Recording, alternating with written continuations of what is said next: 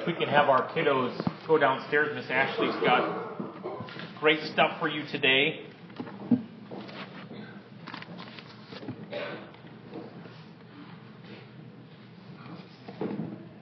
You know, it is amazing in our little church how many people have served uh, in the military, and I know uh, we've got even people that aren't here today. I think Sharon was Sharon Air Force. Yeah, Air Force, and gosh, we have Marines, we have Army. We uh, Anita Anita had to leave because of the program, but uh, he was Navy, right? Yeah. So uh, it's just absolutely amazing how many families are affected and have been willing to do that uh, and pay the ultimate price as far as willingness, and uh, just just so amazing. Um, why don't we just open with prayer? And I just want to pray over all our veterans and just pray for our military this morning before we dive into the message. Father God, our hearts are, are heavy. We celebrate. Uh, Lord, there's no way to share with the people, Lord, that give their give their all, Lord Jesus, and the people in our company today. God, I pray blessings over them and their family. And Lord, for, for family members and friends that are overseas right now and just abroad and serving, gosh, from the U.S. Coast Guard all the way to all of our uh, arms of the military. God, I just pray that your hand of protection would be on them, God, as we are defeating the enemy in the Middle East and defeating other enemies abroad. And uh, Lord, there's a lot of situations going on and um, lots of things flaring. Lord, we just pray that uh, you would put a stop to some of this aggression. And Lord, we thank you for the protection over our country. Lord, we just uh, ask God humbly for your help. And God, give our leadership, give the president and, um, Lord, the armed services, everyone that's involved, God, wisdom and direction and focus and determination. Uh, Lord, I just pray blessings over all the veterans today. Uh, those among us, God, who are serving and, and giving their all, Lord Jesus, for the cause and for the fight. We bless them and we thank them, and it's in Jesus' mighty name we pray. And all God's people said, Amen. Amen. Amen. Gosh, big Big stuff.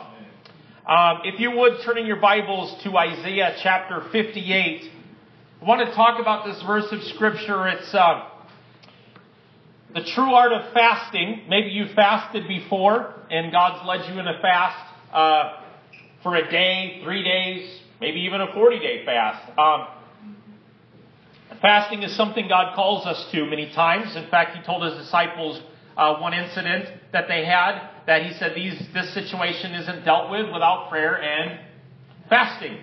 So there are times in our life where God calls us to those things. But I'm not talking about fasting today, so everyone go, whoo! We're talking about the type of fast God calls us to as far as taking care of others and uh, taking care of the hungry and uh, freeing the oppressed and what the church is calling responsibility to. This was a clarion call here, and people kind of started getting stuck on themselves and um, forgot what true worship was and what the identity that God called to us. And I love kind of this verse of scripture with all this behind us because I want us to understand going forward that we never lose so focus and sight of what true worship is. Isaiah chapter 58, he tells the prophet Isaiah to shout with the voice of a trumpet blast. He says, shout aloud and do not be timid. Tell my people Israel of their sins. Yet they act so pious. They come to the temple every day and seem delighted to learn all about me. They act like a righteous nation that would never abandon the laws. It's God, the laws of its God. They ask me to take action on their behalf, pretending they want me to be near. We have fasted before you, they said. Why aren't you impressed? We have been hard on ourselves and you don't even notice. I will tell you why. I respond, it's because you are fasting to please yourselves. Even while you fast, you keep oppressing your workers. What good is fasting when you keep on fighting and quarreling? This kind of fasting will never get you anywhere with me. You humble yourselves by going through the motions of penance, bowing your heads like reeds bending in the wind. You dress in burlap and cover yourself with ashes. Is this what you call fasting? Do you really think this will please the Lord? No, this is the kind of fasting I want. Free those who are wrongly in prison. Lighten the burden of those who work for you. Let the oppressed go free and remove the chains that bind people. Share your food with the hungry and give shelter to the homeless. Give clothes to those who need them and do not hide from relatives who need your help. Everyone say amen. Then your salvation will come like dawn, and your wounds will quickly heal. Your godless, Uh, your godliness will lead you forward, forward, and the glory of the Lord will protect you from behind. Then you will call, and the Lord will answer, Yes, I am here. He will quickly reply. Remove the heavy yoke of oppression. Stop pointing your fingers and spreading vicious rumors. Feed the hungry and help those in trouble, and then your light will shine out from the darkness, and the darkness around you will be as bright as noon. That's a pretty clear call, isn't it? Isaiah 58, we were studying this actually on Tuesday night. I had to get Hunter. We were at a basketball game. We snuck in here kind of right in the middle of it. And I was seeing, and I had a group of men there. It was pretty awesome. I was sitting kind of in the back behind all the guys. We had a really great group of guys there. And as this I'll never be able to dice into Isaiah 58 like Ray Vander Laan does, but it really sparked me. I said, all right, we're running with that, Ray. So Jim, thank you. Because that night, it was beautiful. And I saw the group of men there and I said, we're capable of fulfilling Isaiah 58. You and me.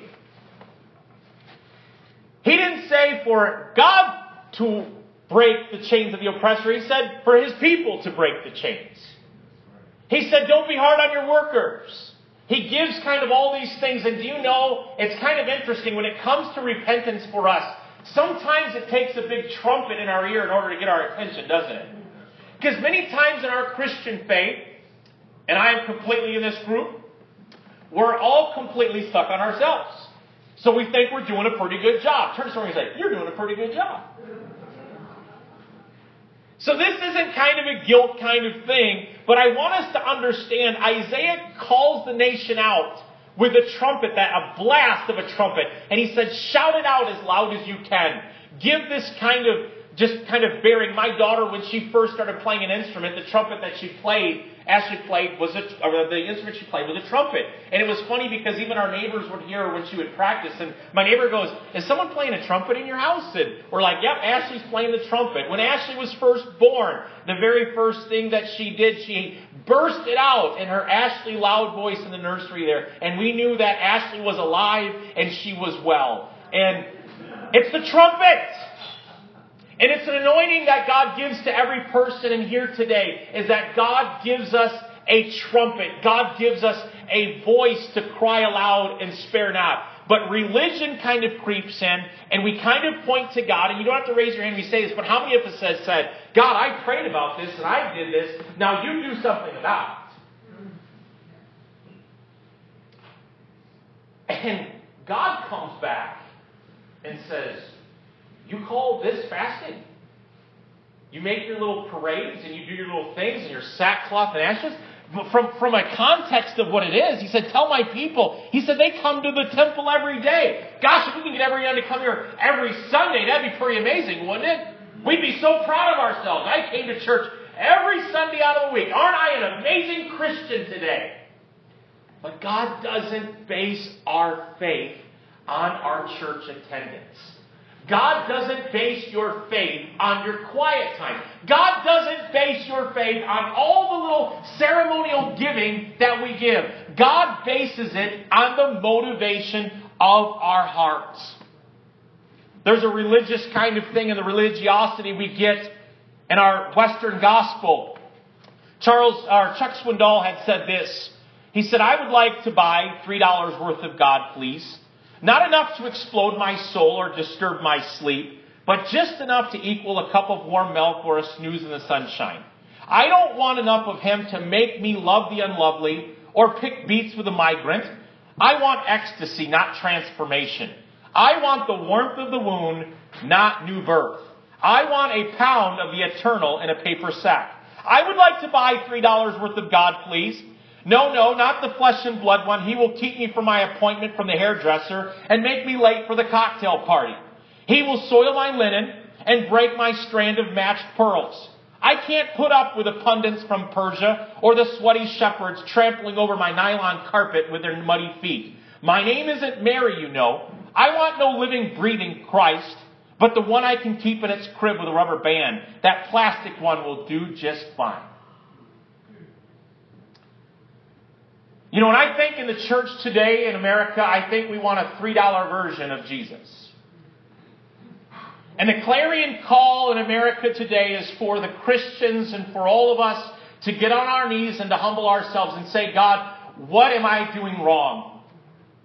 Not what are they doing wrong. See, what happened with the fasting here is when they would fast, and when you really read the context of the story here and the commentary on it, what they would do is they would fast, and then in their fasting, they would try to pick each other apart and see who was the cause of the problem in the situations going on in their church.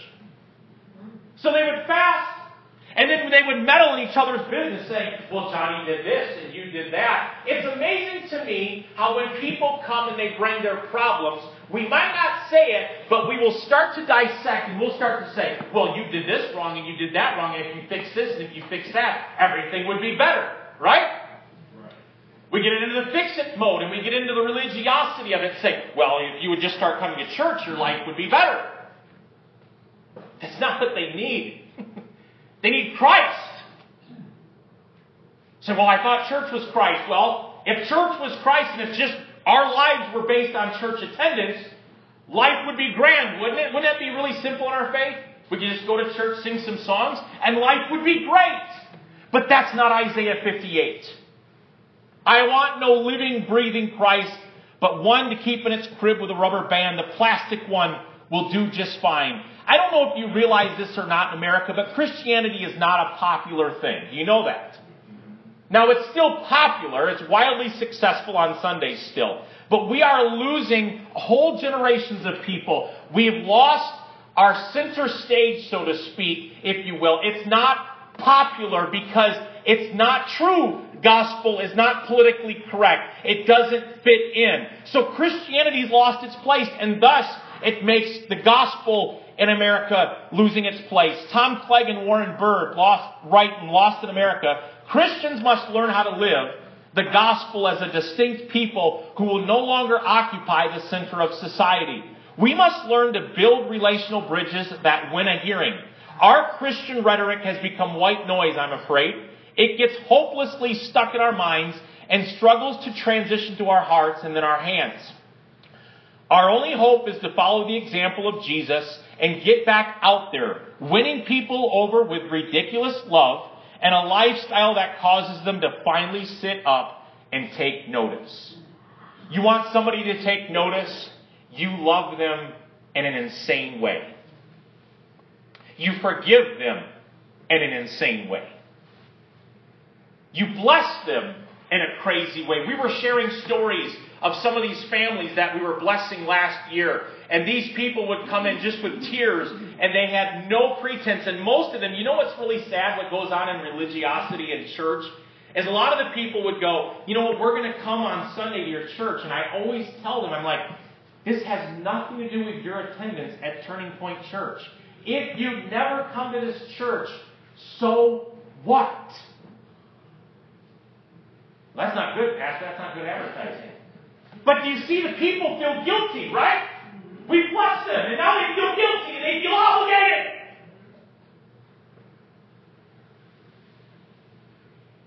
I give you something, and you give me something in return. But how many realize today that when Christ died on the cross, he didn't receive anything in return?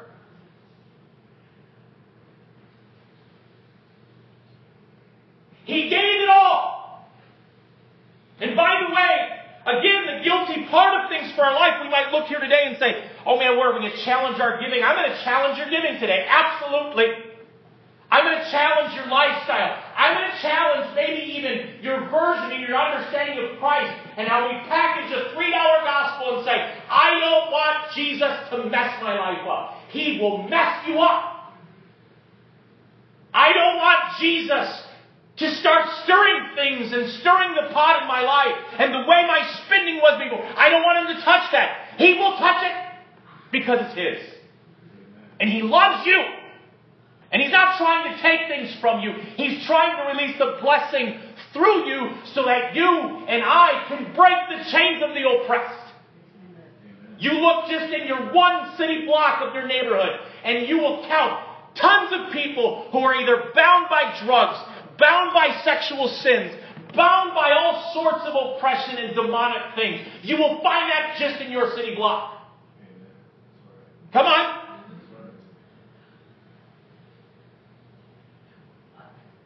I want us to think deeper than church attendance. I want us to think like transformation. Christianity maybe has lost its place, but Jesus didn't. Jesus never loses his place, by the way. He's on the throne. And you know, Jesus, when he was walking through Rome, let me tell you something. All the laws didn't line up with the disciples. Can I get an amen there? Those 12 disciples didn't have the laws in their favor. And yet somehow they still had boldness. And somehow they still preached the gospel. And somehow people still got healed. And somehow Jesus was really popular. Because there was a pure gospel. So if you're waiting for laws to line up with your gospel, you might need to sit in the back seat for a while because life is changing and we are in Babylon. Well, I'm so upset we don't have this and don't have that. You know what's funny? We don't have prayers in school. I love Nate. Nate had an awesome thing. He's bringing together a group of kids at his school where they don't allow prayers in schools. Yes, they do allow prayers in schools. It's actually better now than what it was before. You know why? Because now groups of kids organically are rising up and they're having Bible studies before school. Well, what are we going to do? The kids are rising up. And there will always be a remnant. Do you know that? There will always be a remnant. There will always be a hot on fire for person somewhere out there that is not willing to compromise, that is not willing to take in the religious garbage of what church kind of can offer sometimes. And they will say, I want the pure gospel, and I'm not willing to settle for the $3 religious version.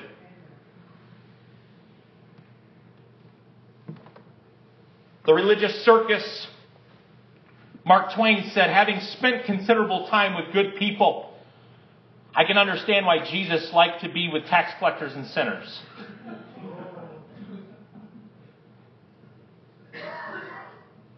We all have the excuse, or we say, I'm a good person. We have heard that said before, I'm a good person. We have people that come to situations and they say, well, I'm, I'm a good person. I don't need Jesus. Then why on earth did Jesus even die on the cross? I guess only a couple people needed that kind of salvation. But we were all dead in trespasses and sins. And we were all laced with sin, sickness, depravity of man.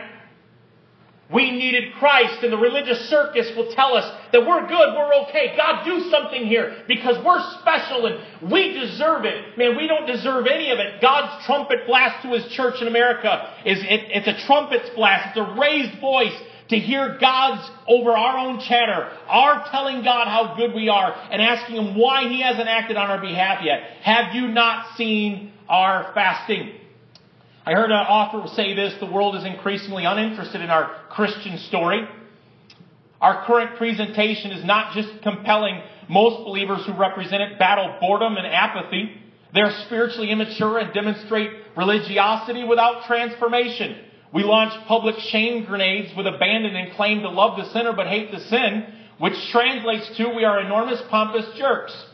Our faith communities run the gamut from judgmental high church to feel good talent shows, and people aren't buying it anymore. Remarkably, most outsiders are not anti-church.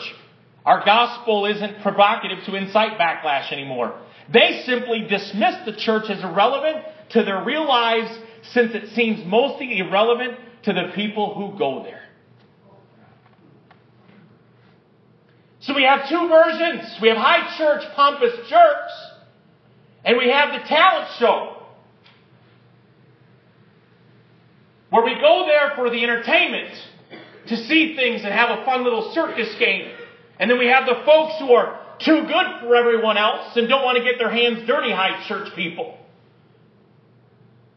And folks, I'm telling you grassroots, so I don't want anyone in our church is neither of these. Our church is the best church in the city of Rockford, Illinois. We are an awesome group of folks. But I will say this and predicate all of this. When we read the gospel, we must take scripture and read it and say, God, I want you to search deep in the recesses of my life and heart and see if there's anything that is offensive to you and take it out of my life. That's how scripture must be read. Scripture cannot be something to further enfold our causes that we have already figured out. We must come to Scripture as a student of the Word and understanding that the Word of God is sharper than any two-edged sword and it must take and it must cut me to the quick and it must bring humility and a contrite heart into my life. Scripture can't make us more puffed up. Scripture must bring us down lower.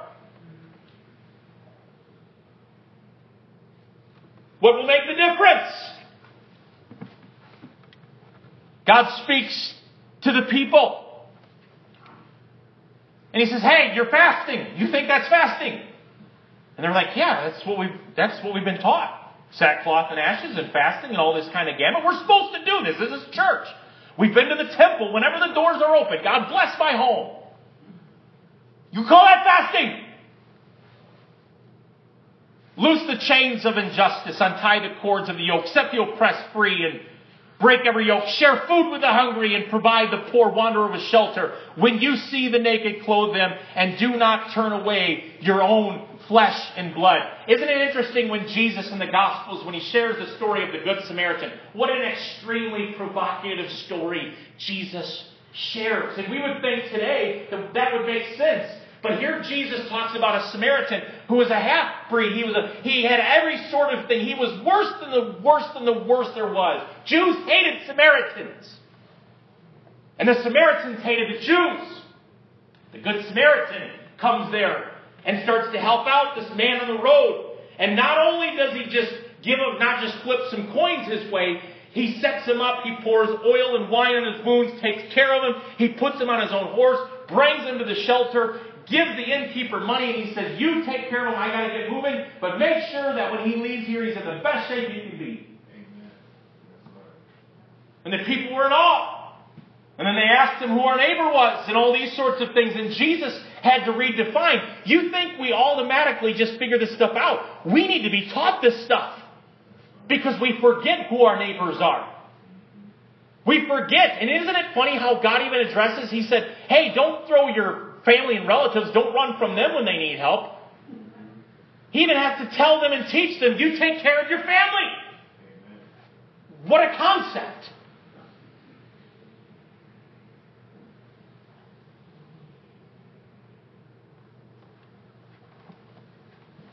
See, the Isaiah 58, it's not clean, it's not pretty,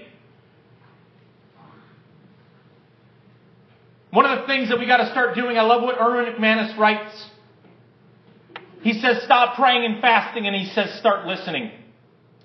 Erwin McManus writes this People who are constantly praying about everything may be doing too much talking and not enough listening. The point of prayer is response. And once God has spoken, you don't need to pray about that anymore. Unless, of course, you are trying to change his mind. He said, I don't need to pray for a wife. He's married. I don't need to pray about whether I should love her. I don't need to pray about whether I should be faithful. I don't need to be pray about whether I should be a good husband. I already know the answers to all of this. You know, and that really comes back to me when we see someone in need, we don't need to say, Lord, should I help this person in need today? Right? What is the worst thing that can happen?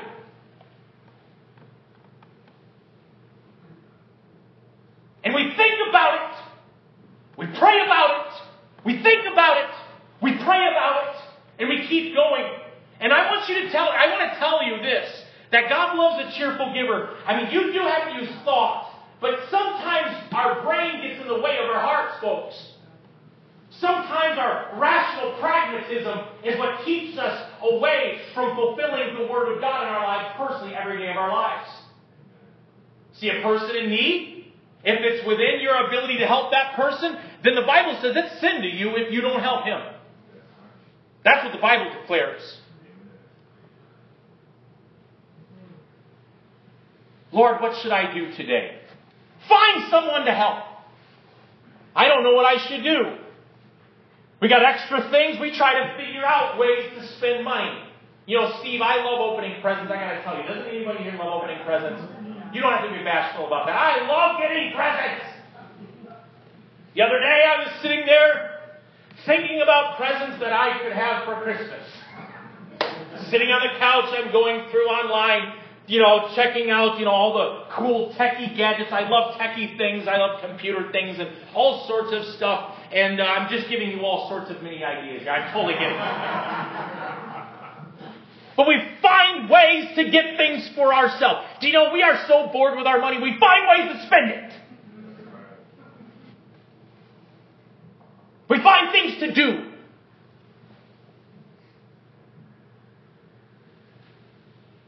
What we need to pray for is not what to do with what we have, but we need to pray for courage and conviction to bless someone because we're already blessed. God, give me courage. God, I'm scared. I don't know what to do. Do you know every year we come before this and we say, Lord, give us the right people. Lord, we, we want to make sure that we bless the people that you send our way. So we do pray about it. But at that point, we stop and then we start serving people and start serving needs and realize that as the overflow happens, do you know with this thing it was so cool? We started having people just start handing us money with this. Isn't it funny how when you start blessing people, people get energized and start just wanting to be involved with it? And it's not the amount. It's the fact that people are thinking about this. I, I, I love it how people just take personal the things of God and realize, man, God, I want to be a blessing to someone. But what we need to pray for is not what I should do, but pray for courage and conviction in doing it. Give me courage to help others. Give me courage to help the family in need, the hopeless neighbor, all those situations. And we realize that what happens is the journey becomes harder than what we expected, isn't it? Now, my goal here is for us to continually give more and more and more and more and help more and more and more and more families. Can I get an amen? We cannot be satisfied with this. We must bless as many people as we can before Jesus Christ returns and present the gospel. The journey becomes harder than what you expect. You jump on the train, you're all excited, and you think, okay, I'm going to get my sleeves rolled up here, I'm going to get into that, Steve. Okay, now, now what? Now what do I do? Well, we got to go in here and do this. I remember last year we started helping families and getting into things. I remember a girl came in from Chicago. She had a place she had to stay, and I'm sitting there with Elmer, and I said, "What has she got in her home?" And he said, "Nothing." So, like, that means nothing. Yeah, nothing. We walk into the apartment, we see this place, and we literally see empty cupboards, no place to sleep. So again, I've told you this story before, but we fill that trailer up, and I want to use this as an example for this year going forward. We start seeing this, and we filled it up. We brought couches in there. We filled the cupboards. We filled the refrigerator. Folks, this type of situation didn't require a can of beans. It required a whole house renovation. Journey becomes harder than what you expected. Everything you get into with the things of God will always be harder and longer and more strength than you would ever think you would need once you dive into the things of God in the life that He has for you. An author writes this a frustrating trait about God is He expects us to act on conviction fairly quickly. Pretty much the second He convinces us to move, to change, to shift, we're supposed to do it. When God convicts you of something, don't sit around and ponder. We're great ponderers, aren't we? I love what this author goes on to write. He captures our minds first, so he speaks into our mind. God speaks today still, by the way. God gives you an idea to help someone. You're rolling your sleeves up and you say, God, use me. He's like, all right, you don't even know what you're asking for. Use me! Use me! Here we go. You ready? He captures our minds. He has our attention. The Holy Spirit lives within every one of us, and my sheep hear my voice and they know me. So you know it today. You know it.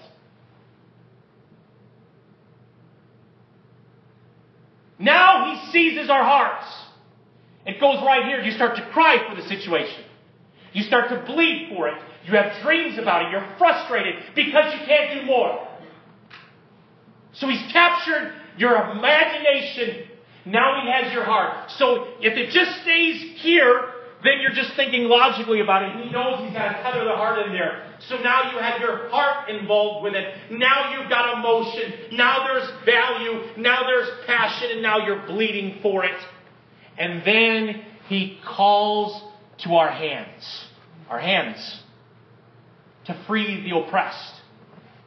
I want to tell you today that you might not understand poor. You might not be poor today. You might have come from a whole lot of good stuff, or you might have come from nothing. You might not be in the middle of much. But even the person that doesn't have much is without excuse because it all goes back. Remember the widow's mites? She just gave those two little mites, and he says that woman's gift will be an example to all about what this is all about.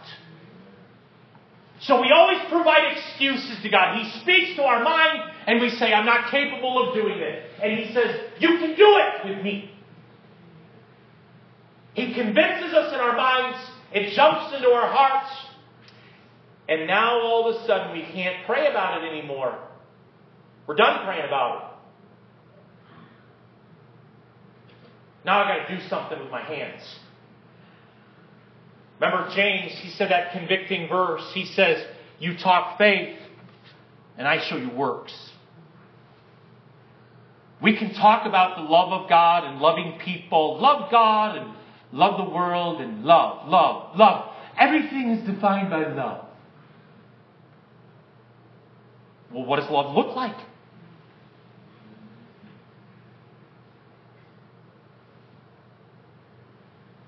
Zacchaeus comes to Christ. He's a tax collector. His hands got to work, didn't they? He comes to Christ, receives salvation. He goes up in the sycamore tree, sees Jesus preaching. Jesus said, I'm going to your house, Zacchaeus. That was that tax collector. He loved hanging out with tax collectors. How many love tax collectors in here today? He goes to his house. Zacchaeus. Zacchaeus finds salvation. And how did he find salvation? He said, Salvation comes to your house. When did Jesus make that statement? He makes that statement after the fact when Zacchaeus, being prompted by God to say, I'm going to restore to all these people I stole from. It worked from his head to his heart to his hands, and as a response, Jesus says, Salvation just came to your house, Zacchaeus. You got it. You understand this now.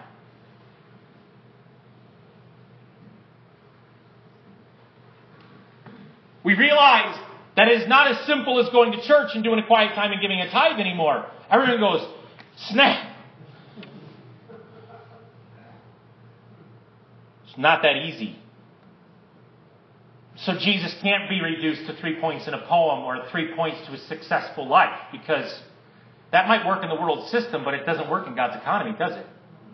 No, you, you, you can't put a business model to God. You can't put a business model to the God of the universe. You can't condense him down to your cute little diagrams. No, and spreadsheets. Jesus is much bigger than those spreadsheets, and he's much more complex than the spreadsheet. And his economy is different. He says, the, the last shall be first, and the first shall be last. He said, Let those who are great among you become the servant in this place. That's the kind of spirit that drives the church. That's the kind of spirit that is driving Turning Point into what God's calling it to be and to do. Oh Lord, our prayer should be, Lord, give me courage. I am just like everyone else here. I am scared to step out. I know I love doing this and I'm up here in front of everyone, but I'm telling you, when it comes to one on one with people, I'm scared to death like everyone else is. What will they think of me? What will they say? What will happen if I read this wrong? I ask the exact same questions. And Isaiah 58 calls us to that. Oh, give us courage, O Lord. G.K. Chesterton writes, if you meet the Jesus of the gospel, you must redefine what love is, or you won't be able to stand him.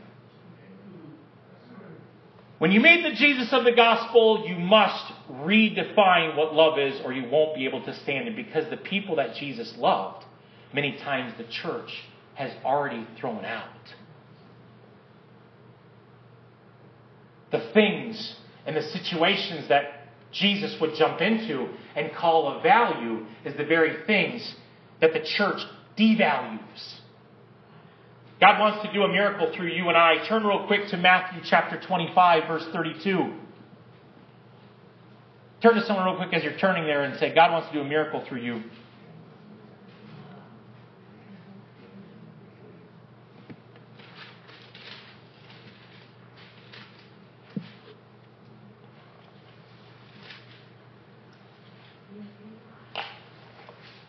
Matthew 25, 32. This is the final judgment, by the way. He will separate the sheep from the goats. By the way, I heard one author say this. It was pretty funny. You know, you think of God and you're like, oh my gosh, the judgment throne, that's going to be pretty scary. But you know, the same judge who's going to be sitting up there is the same judge that died for you. It's kind of like having your grandma on the throne. Your grandma would do anything for you. Jesus died for you. He fought for you. He's not just your judge. He is the one who fought for your very soul. What a beautiful thing, isn't it? A promise for all of us as believers in Christ. Matthew 25, 32 declares this. All the nations will be gathered in his presence, and he will separate the people as shepherd, uh, shepherd separates the sheep from the goats, and he will place the sheep at the right hand and the goats at his left. And then the king will say to those on his right hand, Come, you are blessed by my Father, inherit the kingdom prepared, prepared for you from the creation of the world. For I was hungry, and you fed me. I was thirsty, and you gave me drink. I was a stranger, and you invited me into your home. I was naked and you gave me clothing. I was sick and you cared for me. I was in prison and you visited me. Then these righteous ones will reply, Lord, when did we ever see you hungry and feed you, or thirsty and give you something to drink, or a stranger and show you hospitality, or naked and give you clothing? When did we ever see you sick in prison and visit you? And the king will say, I will tell you the truth. When you did it to one of the least of these, my brothers and sisters, you were doing it to me. Beautiful, isn't it? I get so energized. Everyone gets all in the, you know, the, oh, Christmas is so, oh, Christmas songs and all this. It is the one time of year where the whole world just wants to give lavishly on everyone. That's such a horrible time of year. And then Christians get all into their Christian debate about this. Can I just ask you, believer, to relax and to be a blessing to someone and enjoy the season of Christ this Advent year, please? Whatever you did for the least of, you know, it's so crazy. We get so mad at the world and world's so bad. And then the secular stations, they will actually play Christmas carols that talk about the birth of Jesus. So horrible. We can laugh there. Sarcasm. Whatever you did for the least of these brothers and sisters of mine, Jesus declares you did for me. When we did jail ministry, folks, I didn't have a word to say. What am I going to tell these guys in jail? What do I have to tell them? I'm not some gangster. I don't know the street. What do I tell these guys? Are you kidding me, Norm? Really?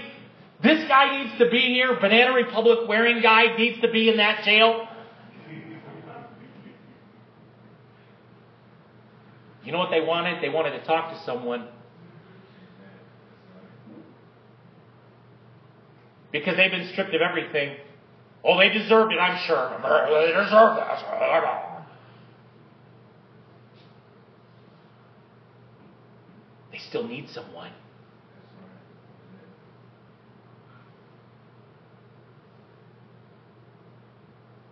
They needed to be spoken to as a person and not looked at like an animal.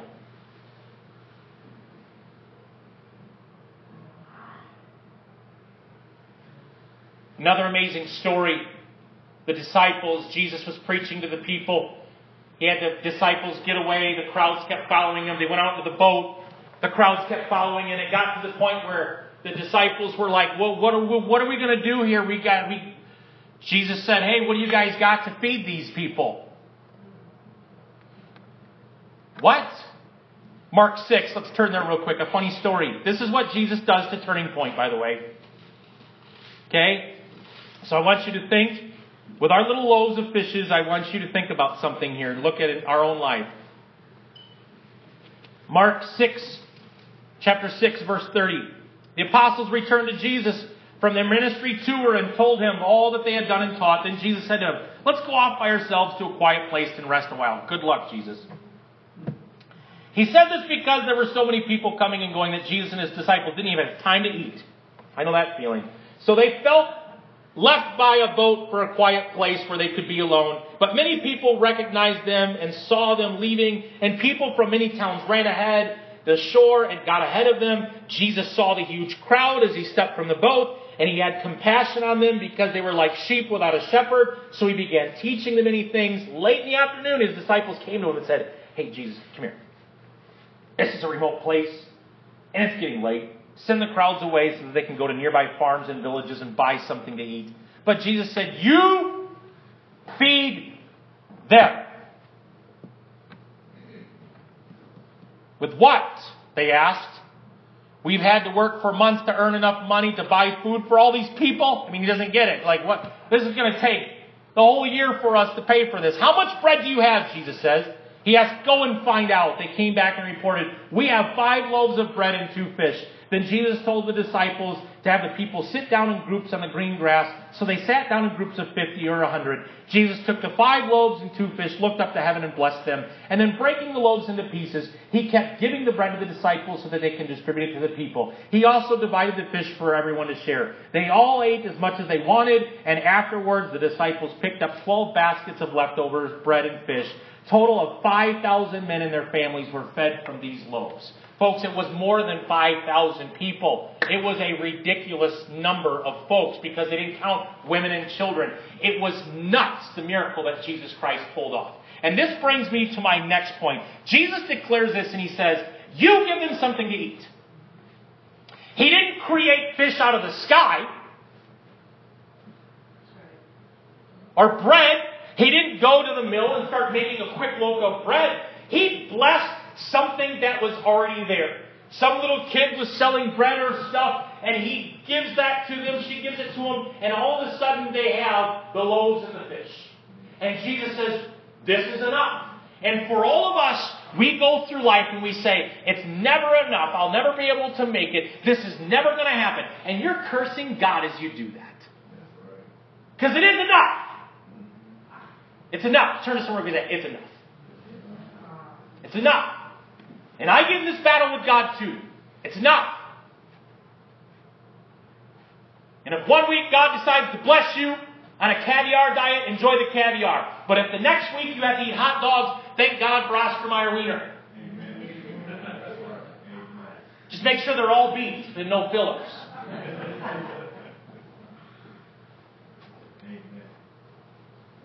You don't have much to buy.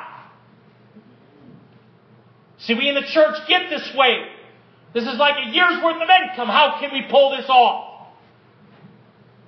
The seed that you have is enough for God to multiply and do something amazing with.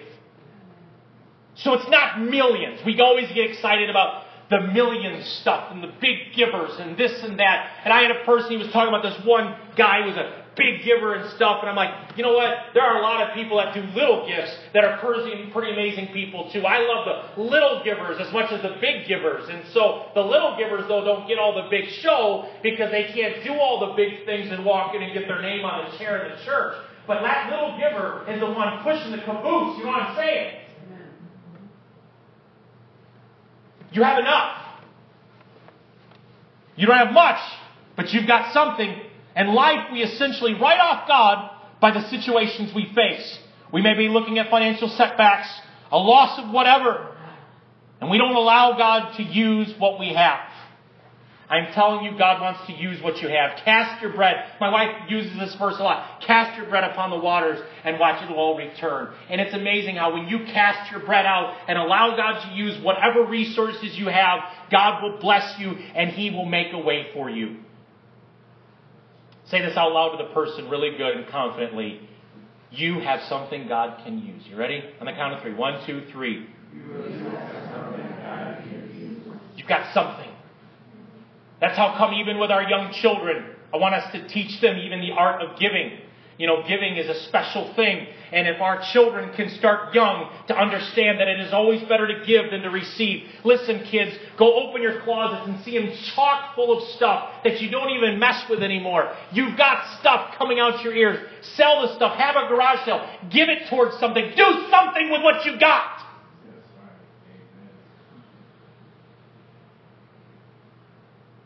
Give what you've got. Because God is the great multiplier. Philippians 4:19, you don't have to turn there, but it says, "And my God will meet all of your needs according to his riches and glory in Christ Jesus." God will supply all of your needs. Not maybe, but God will. It's a promise to you and me. Put that post-it note on your forehead if you have to, because God is going to take care of you. He's going to bless you. He's going to make his way shine on you. And you know what money has a tendency to do? We get into a place in life where we start depending more on money than we do on God, and money never was supposed to be there. God is our provider, not money is our provider. Like, well, that doesn't make any sense. I got to use money to get that. Yes, but if you look to God, seek ye first the kingdom of God and his righteousness, and all of these things will be added unto you. It's not money first and then God.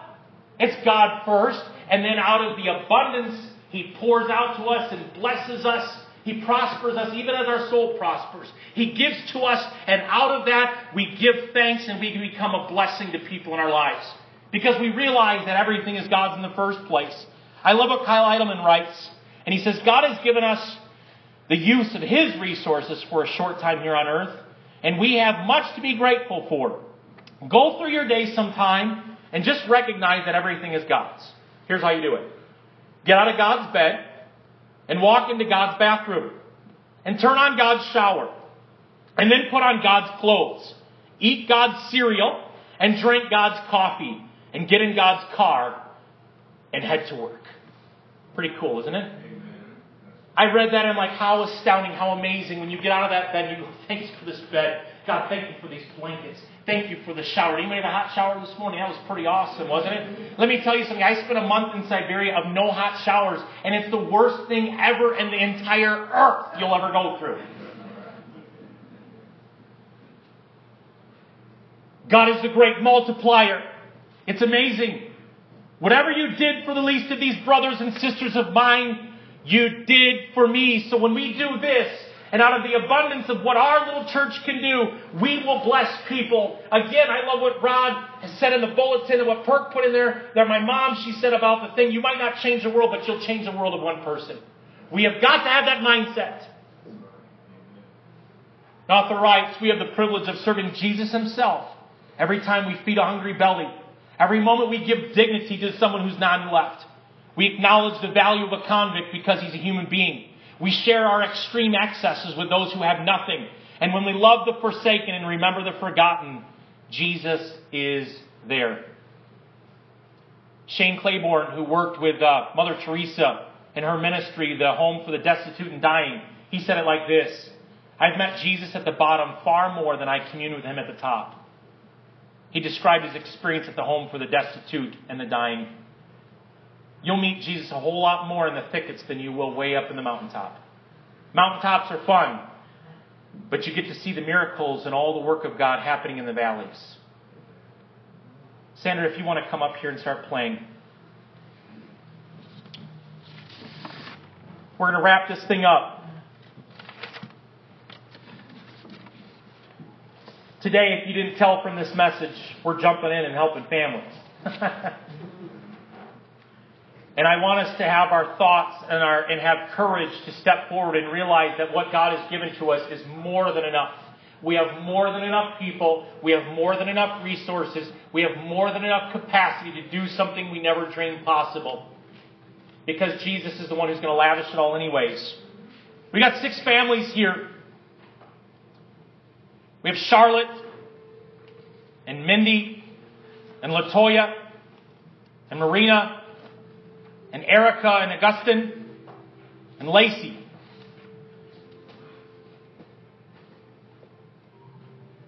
And it's amazing to me when I start seeing the names and the ages, and I think about what kind of resources and what kind of things it takes for us, even in our house, to run our house.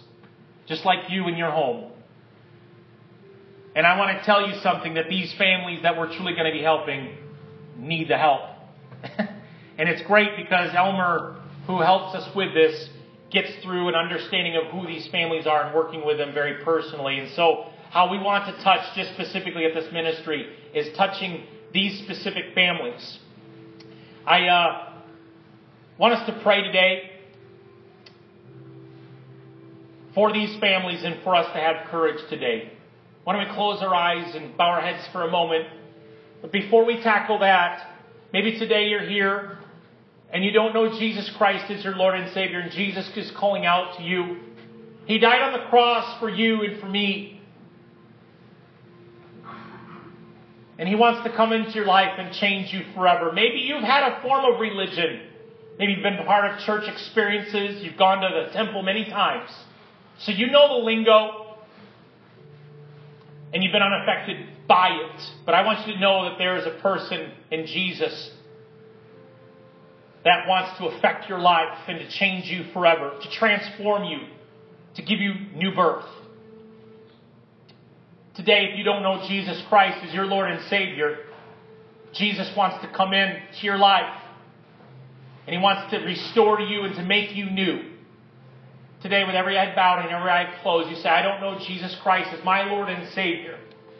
And today I want to give Him my life. Why don't you raise your hand? I want to pray with you today.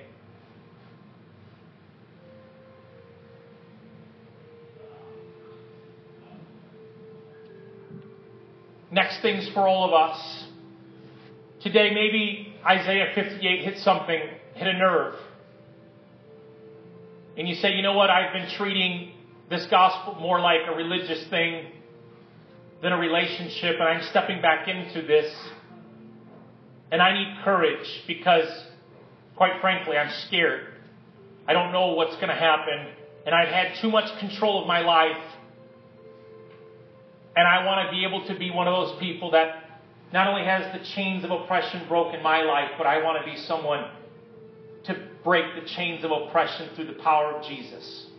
Today you say, you know what, I'm jumping out of this and getting out of the church mix and realizing that Jesus Christ has wonderful plans for my life. Today, if that's you, I want you to raise your hand. I want to pray with you today. Thank you. Anyone else? Shall we pray together, all of us? Dear Jesus, I thank you, that you came, to break the chains, of the oppressor, that you came for the little people in life, and came to provide freedom. Lord, I thank you that you're calling me, and that you're going to use me to work in oppressive situations so that your light will shine not only in me, but through me. Help me, Lord, and give me courage for what you're calling me to. Lord, I love you. Fill me today with your spirit so I can have boldness. In Jesus' name, amen. Folks, I love you, love you very much. We're going to be gathering these families together in the next couple weeks. We'll be in contact with them this week. Just start getting getting uh, talking to them, and uh, it's a really really neat time. And see how God might want to use you, and we'll start adopting families and kids. But uh, let's see what happens even through the year through our Hope Ministry about what God does and how He challenges us into new seasons when we hand God our little bread and our little fish, and God does some crazy work through Turning Point. Isn't that neat? I love you guys so much, and uh, have an awesome, awesome week. Don't forget about the sign-ups out in the cafe. And uh, if you need prayer for anything, let someone know and before you leave here and pray and get some strength before you get out there. Amen. Love you.